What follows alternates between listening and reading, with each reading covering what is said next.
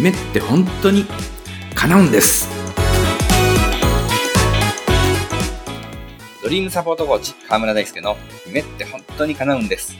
あなたの夢を叶える世界最高のコーチングの理論を分かりやすくご紹介します。叶えたい夢があるあなた。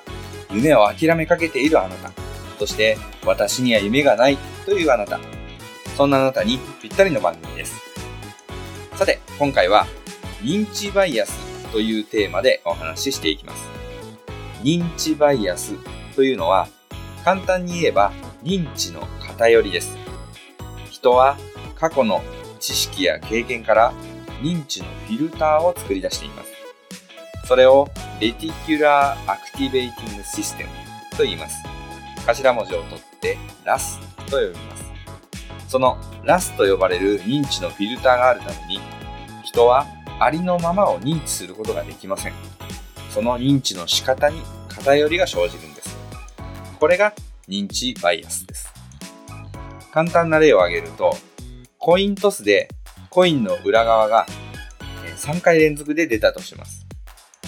コインの表が出る確率は理論的には常に2分の1です。しかし、私たちはなんとなく3回連続で裏が出たんだからそろそろ次は表が出るだろう。そう考えてしまうんです。このような統計学で弾き出される客観的な値からずれてしまうというのが人間の認知の偏りなんです。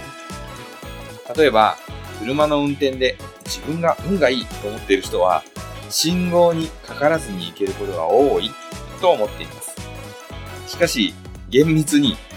信号に差し掛かった時、赤になる場合と青になる場合とを全部数えたとしたら、自分は運がいいと思っている人と運が悪いと思っている人との値は統計学的に変わらないはずなんです。しかし、そこに認知バイアスが働くので、運がいいと思っている人は青になった。つまり、自分が運の、運がいいという信念に合致した場合だけを強く記憶に残し、そうでない場合を記憶しないようにしています。運が良かったことだけを覚えているということなんですね。だから、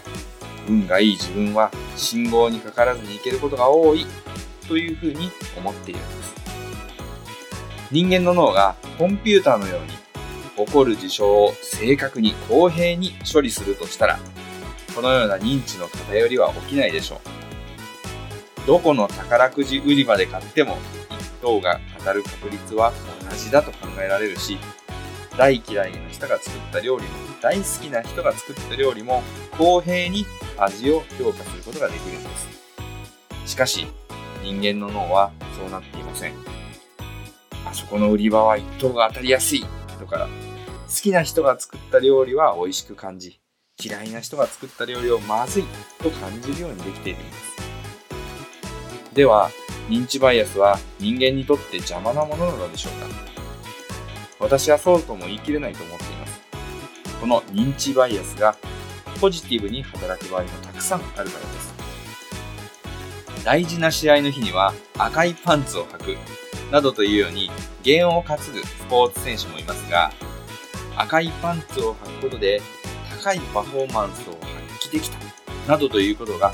実際に起きるんです。心の動きが人のパフォーマンスに大きく影響しているからです。コンピューターの脳を持っていたとしたら、そんなことは絶対に起きませんよね。もっと大きな視点から考えると、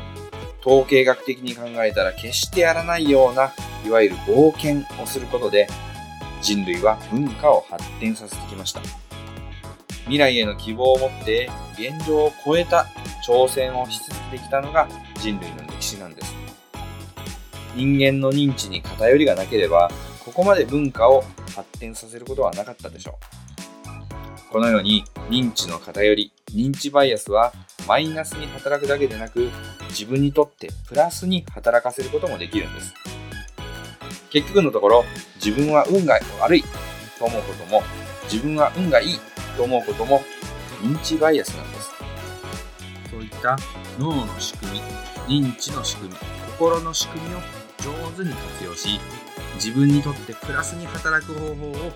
体系的に組み上げていったものがコーチング理論です。さて、あなたはどんな認知バイアスが働いているでしょうか？それはあなたにとってプラスに働いているでしょうか？マイナスに働いているでしょうか？コーチングを学ぶことは自分の認知の偏りを知りそれを活用する方法を学ぶことなんです。コーチングセッションや講演会のお問い合わせは https コロンスラッシュスラッシュドリームサポート .info ドリームサポートコーチングのホームページのお問い合わせフォームからご連絡ください。そして番組へのご質問やご感想は、川台アットマークドリームサポート .info までよろしくお願いします。それでは来週もお楽しみに。あなたの夢、叶えてくださいね。